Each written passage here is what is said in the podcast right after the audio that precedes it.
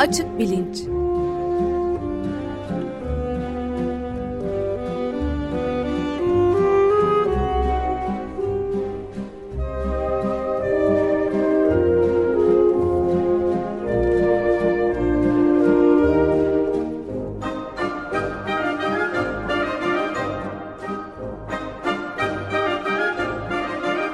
Güven Güzeldere ile bilim ve felsefe sohbetleri.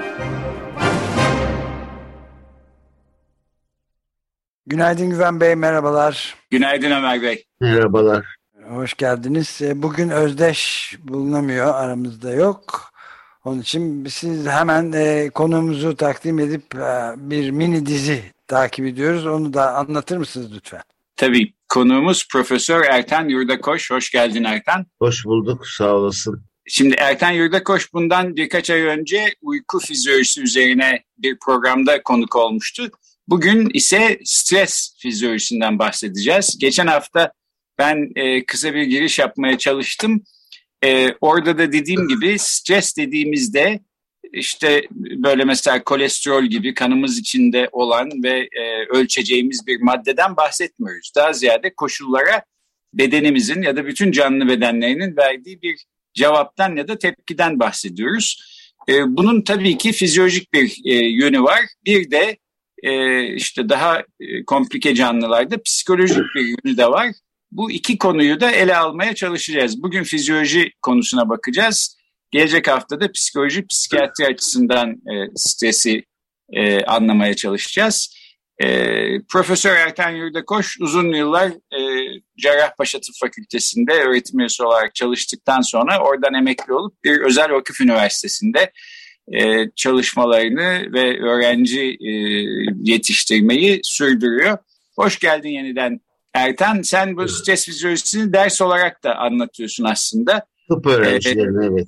Geçen hafta ben belirsizliğin stres yaratan unsurlardan biri olduğunu söyledim. İşte 1970'lerdeki e, sıçan deneylerine filan e, referans vermiştim. Ama onun ötesinde daha genel olarak stres fizyolojisi hakkında bugün itibariyle ne biliyoruz? Stres günlük konuşmalarda sık sık geçen ve farklı anlamlarda kullanılan sıkıntı, endişe ya da gerginlik diye çevirebileceğimiz bir sözcük. Ama stres günlük konuşmalarda geçtiği gibi endişe ve sıkıntı anlamına gelmez. Stres karşılaşılan yeni durumlarda insanın ruhsal ve bedensel sınırlarının zorlanmasıdır. Bedenimiz bu yeni duruma uymak için belirli tepkiler gösterir. Buna stres tepkisi diyoruz. Yanlış olarak stres diye adlandırılan endişe, sıkıntı ise bedenimizin stres faktörlerine karşı başa çıkamama durumunda gelişen tepkilerdir. 1950'lere e, kadar stres organizmada fizyolojik ve fizyopatolojik değişiklikler yapan uyaran olarak kabul edilmekteydi. Ama sonra Macar asıllı Kanadalı endokrinolog Selye bunu tamamıyla değişti, değiştirdi. Strese, stresi uyaranlara karşı organizmamızın verdiği yanıt olarak tarif etti ve stresi hoşa giden etmenlerin oluşturduğu stres, eustress. Çünkü gülmek de bir stres tepkisidir ve hoşa gitmeyen etmenlerin oluşturduğu stres, distres diye sınıfladı. E, biz artık stres reaksiyonlarını şöyle sınıflıyoruz. Anlık stres, akut başa çıkılabilen stres, akut başa çıkılamayan stres ve kronik stres diye. Anlık stresi örnek yolda dalgın yürürken arkadan gelen arabanın aniden klaksona basıp sizi korkutması örnek gösterilebilir. Bireyde stres oluşan etmenlere stresörler adını veriyoruz.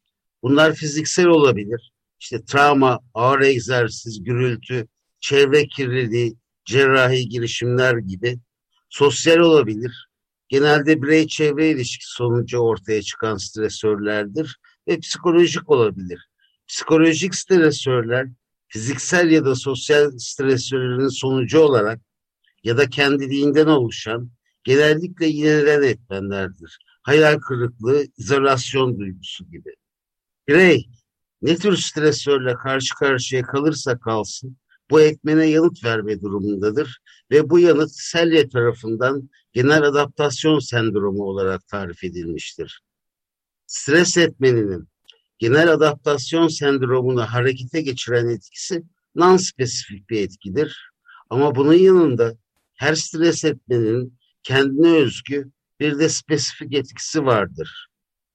Her stres etmenin her bireyde aynı tepkiye neden olmaması, hatta aynı stres etmenin aynı bireyde değişik zamanlarda değişik tepkilere neden olması iç ve dış koşullanma etkenleri ve psikolojik faktörlerle açıklanır. İç koşullanma etkenleri genetik eğilim, yaş, cinsiyet gibi etkenlerdir. Dış koşullanma etkenlerine diyet, çevre şartları, yorgunluk örnek gösterilebilir. Psikolojik faktörler ise motivasyon ve geçmiş deneyimlerdir. Benimseden görüş, her stres etmenin genel adaptasyon sendromu oluşturduğu, bu sendromun yoğunluğunun ve görüntüsünün ise bireysel farklılıklar gösterdiğidir. Pardon sözünü kestim ama yani o zaman şöyle anlıyoruz. Stres işte canlıların bedenlerinin belli durumlar karşısında gösterdikleri tepki ama bu illa negatif bir tepki olmak zorunda Hayır. değil. Adaptasyon e, işlevi gören bir tepki. Bazı tepkilerde olumlu olabilir. İşte buna da eustress demişti strese evet. e, karşılık olarak. Gülmek mesela bir tür adaptasyon gibi mi görülmeli o zaman bu durumda? E, bir mutluluk stresi cevabı gibi. O hoşa giden etmenin oluşturduğu, uyaran oluşturduğu hisse karşı verdiğimiz tepkinin ismi de stres tepkisi. Sonuçta biraz sonra söyleyeceğim aynı şeyler olacak. İster hoşa giden etmen olsun, etmenlerin oluşturduğu stres reaksiyonu olsun ya da hoşa gidenlerin olsun. Sonuçta iki aynı hormonun salgısı artıyor. Fark etmiyor. Evet. Peki devam edelim. Pardon ben kestim. Selye'nin tarif ettiği stres etmenlerine karşı verdiğimiz tepki olan genel adaptasyon sendromu üç evreden oluşur. Alarm reaksiyonu ya da alarm dönemi, direnç dönemi ve tükenme dönemi. Alarm dönemi bireyin stres etmeniyle ilk karşılaştığı dönemdir. Bu dönemde bireyin direnç düzeyi normal direnç düzeyinin altına düşer. Eğer stres etmeni ağır bir kaza gibi çok güçlüyse ölüm gerçekleşir. İşte biz buna okut başa çıkılamayan stres diyoruz. Stres etmeni bu kadar ciddi değilse bedenimiz stres etmeniyle başa çıkma tepkileri vermeye başlar ve ikinci dönem yani adaptasyon dönemi başlar. Adaptasyon döneminde bedenimizin direnç düzeyi normalin üstüne çıkar. Direnç düzeyimizin normalin üstüne çıkmasının iki nedeni vardır.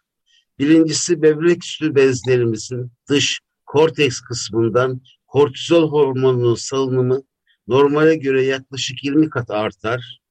İkincisi bedenimiz tehdit altındayken vücudumuzun kaç ya da savaş reaksiyonu diye tarif ettiğimiz savunma mekanizmalarını başlatan otonom sempatik sinir sistemi aşırı faaliyete geçer ve böbrek üstü bezlerimizin iç kısmından, medulla kısmından adrenalin salınımı artar.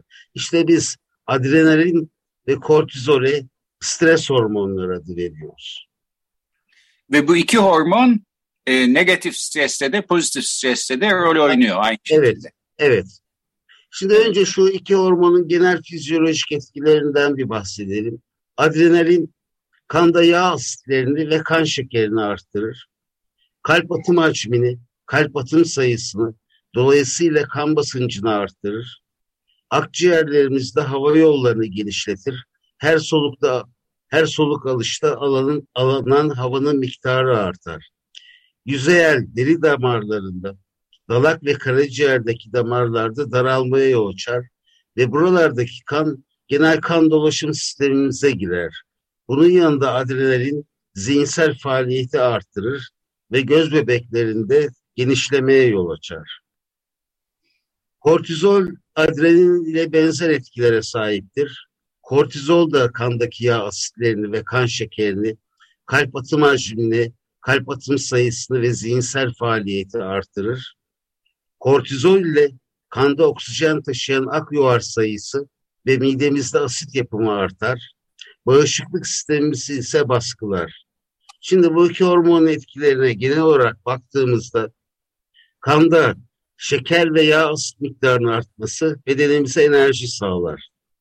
Hava yollarındaki genişleme ile alınan daha fazla oksijen, artan al yuvar sayısı ve hızlanan kan dolaşımı ile taşınır. Enerji ve oksijenin taşındığı tek bir hedef organ vardır. Ben tıp öğrencilerine bu dersi anlatırken hedef organ nedir diye sorduğumda genellikle yanlış cevap alırım. Beyin derler. Hayır. Hedef organımız çizgili kaslar. Çünkü tehdit edici bir uyaran olduğunda bizim vereceğimiz tek bir tepki var. Çizgili kasların çalışacağı kaç ya da savaş reaksiyonu. Bunun yanında bu iki hormonun etkisiyle artan zihinsel faaliyet ve göz bebeklerinin dolayısıyla görme alanımızın genişlemesi stres etmeni ile daha kolay başa çıkmamızı sağlar. Vücut direncimizin arttığı bu adaptasyon döneminde stres etmeni ile başa çıkılamaması, adaptasyon döneminin aşırı uzamasına ve tükenme döneminin başlamasına yol açar. Tükenme döneminde ise bedenimizin direnç düzeyi düşmeye başlayarak normalin altına iner. Sonuç olarak ya gerçekleşir ya da stres hastalıkları ortaya çıkar. Uzun adaptasyon döneminin direnç düzeyimizi düşürüp tükenme dönemini başlatmasının nedeni ise kortizol ve adrenalin uzun süre yüksek seviyelerde kalmasının sonucu bu iki hormonun yan etkilerinin başlamasıdır. Nedir o yan etkiler? Her iki hormonun etkisiyle kalp faaliyetinin ve kan basıncının uzun süre artmış olması kalp sorunlarını ortaya çıkarır. Kanda yağ asitlerinin uzun süre yüksek seviyede kalması damar plaklarının oluşup damarların daralmasına yani ateroskleroza yol açar ve bu sorun en fazla kalbi besleyen koroner damarlarda görülür. İnfarkt riski artar. Uzun süreli mide asitindeki artış günümüzde en sık görülen psikosomatik hastalığa, mide duodenom ülserlerine yol açar.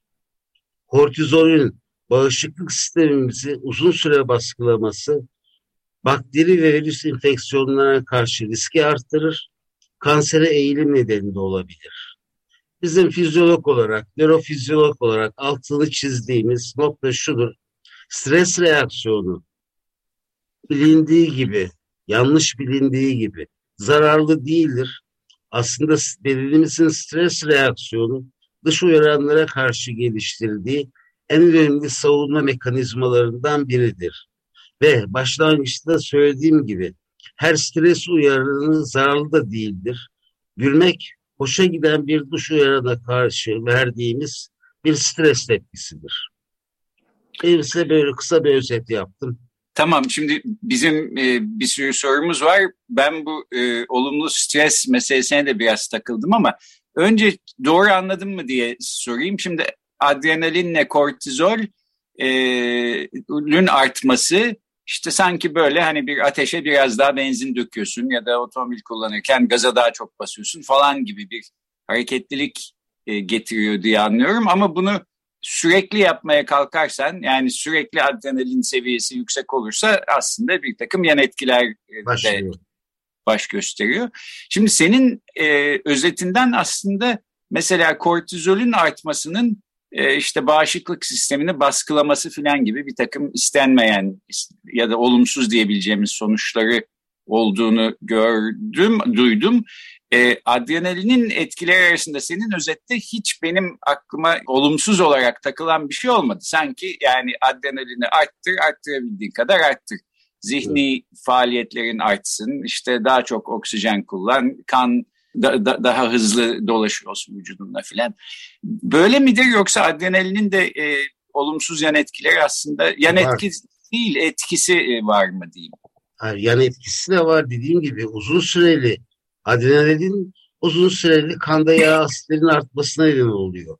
Uzun süre kan basıncının artmış devam ettiriyor. Bunlar işte ya kalp sorunlarını çıkartıyor ya da işte koroner damarlarda ateroskleroza yol açıyor. Şimdi kortizolün aslında bizim bağışıklık sistemimizi baskılaması da vücudumuzun bir savunma mekanizması. Çünkü stres etmeli akut karşılaşılan bir şey ve o stres etmeli bir alerjik reaksiyon da olabilir. İşte o yüzden kortizolun yaptığı şey hızlıca ak yuvar sayısını e, düşürüp verilecek alerjik cevabın, bedenimizin vereceği alerjik cevabı minimumda tutmaya çalışmak, ölümcül olmamasına çalışmak. Ama uzun süreli e, baskılanması bağışıklık sistemimizin bu sefer işte yan etki olarak virüs enfeksiyonlarına, bakteri enfeksiyonlarına hatta kansere eğilimi arttırıyor. Örneğin mide asidindeki artış.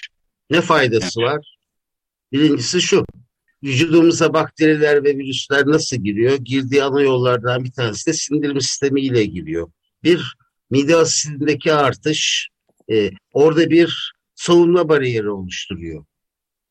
Ha, bir de şöyle bakabilirsiniz. Bu tabii bu stres reaksiyonu tüm memelilerde var. E şöyle düşünün. Av-avcı ilişkisini düşünün. Or, ortada bir e, av ölecek, avcı galip gelecek. O avıyla savaşması zaten stres reaksiyonu. Onu ne yapacak? Sonra hayvanı avını yiyecek. Yani mide asidinin artmasının da aslan için faydası var. Ama insanoğlu için pek bir faydası yok. Yani farklı bir bakış açısıyla e, kötü bir miras kalmış da diyebiliriz. Nereden bakarsınız? Ben evet. mide e, asidinden biraz muzdarip bir kişiyim. E, her midem kaynadığında bak aslında iyi bir şey oluyormuş diyeyim kendime diyordum ama şimdi o hayallerim maalesef yerle bir oldu. Yok, Kötü işte bir miras. Şey, avını parçalayıp yemediğin için kendi mideni yiyorsun evet. işte. Kötü miras dediğim bu. Bu İngilizce'de adrenalin bağımlısı anlamına gelen bir deyiş var. Malum adrenalin junkie diyorlar. Yani belli bir insan türünü e, gösteriyor.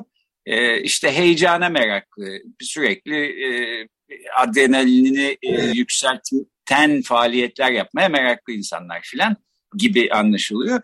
Şimdi ben öyle anlıyorum ki bu olumlu stres te aslında yine adrenalin ve kortizol açısından benzer tepkiler e, doğuruyor bedende.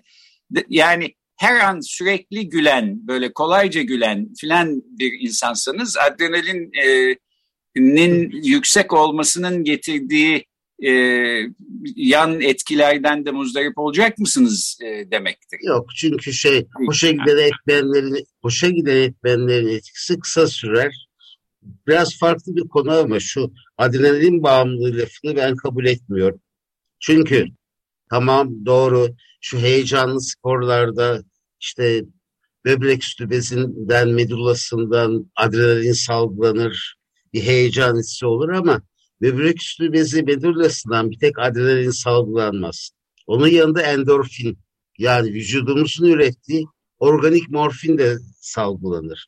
Aslında bu bana göre e, adrenalin bağımlılığı değil, e, bal gibi endorfin bağımlılığı, endorfin madde bağımlılığı. bağımlılığı, başka bir şey değil. E, tamam, bunu da böylece düzeltmiş olalım. Bak, yani adrenalin bağımlılığı çok hoşa giden şöyle ne bileyim ben maço bir laf gibi duruyor ama bence o biraz adrenalinden ziyade endorfin bağımlılığı gibi duruyor. Evet, anladım. Peki Ömer Bey buyurun ben e, sorumu sordum. Ben de şeyi sormak istiyorum. Şimdi bu, bu ekspozede normal şartlarda ki yaşayan insanlar üzerinde yapılan araştırmalardan çıkan sonuçlar herhalde bunlar değil mi? Mesela Tabii. yani özellikle şeyi e, ayırmak mümkün mü? Yani e, özellikle savaş ya da askeriye durumlarında ki insanlarda özellikle de savaşmakta olan ya da yurt işte ülke dışında çeşitli tatbikatlarda e, tehlikeli pozisyonlarda görev yapanlarda daha yüksek e, olabiliyor mu bu stres? Yani PTSD dedikleri işte. Tabii tabii. Yani stres bozukluğu mesela şeyde çok yüksek çıkıyor diye bir şeye baktım da bu konuşmaya gelmeden önce yani Körfez Savaşı'nda e, yüzde on ikisi mesela belli her sene bu çöl fırtınası denen şeyde ya da Vietnam Savaşı'nda her 15 kişiden bir tanesi savaşanlardan, görev alanlardan bayağı PTSD yani post travma stres bozukluğundan şey yapılıyor. Ve normal hayatta mesela kolluk kuvvetleriyle filan da yapılan ölçümlerde bunlar ölçülüyor mu? Nasıl biliniyor?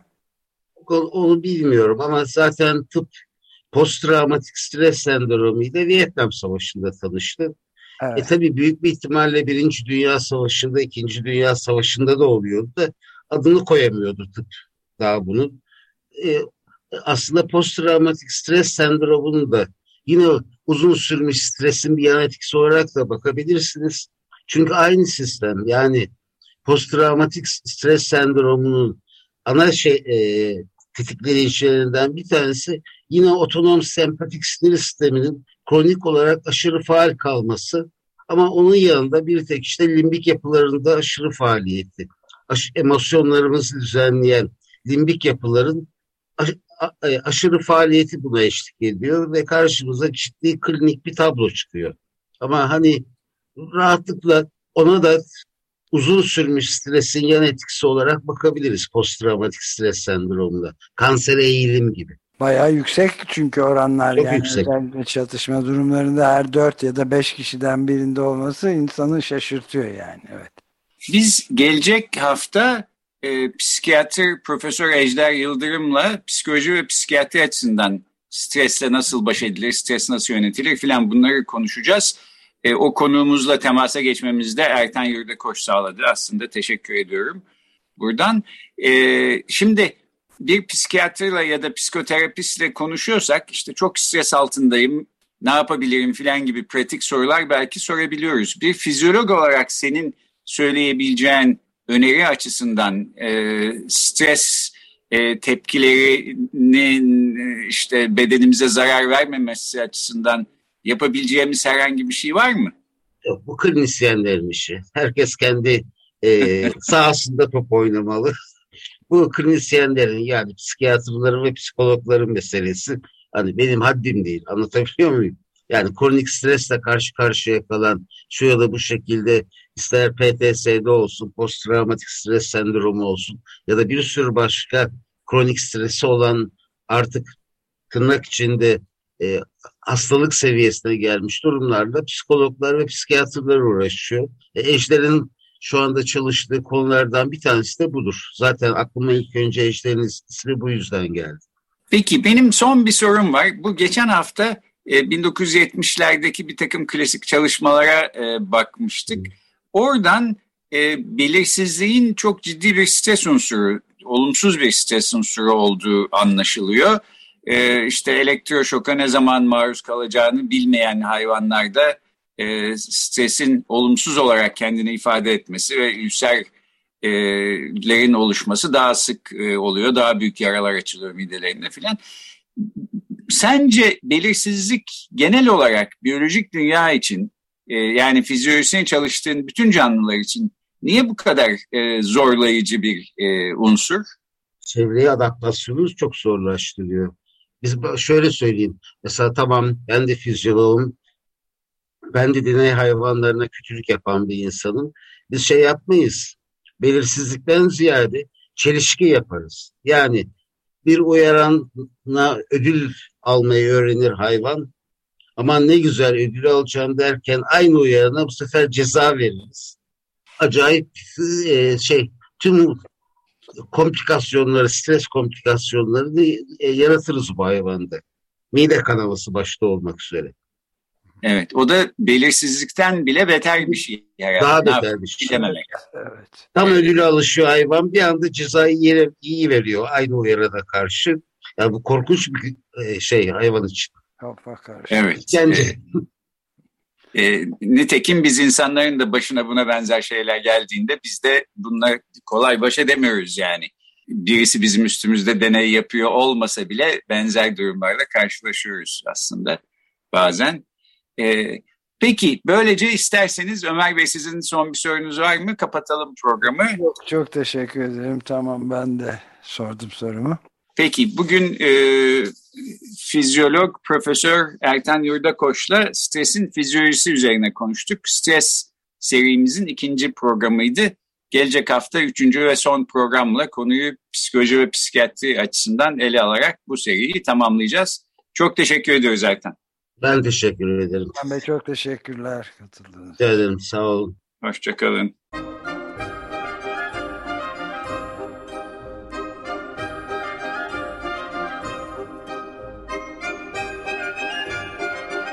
Açık Bilinç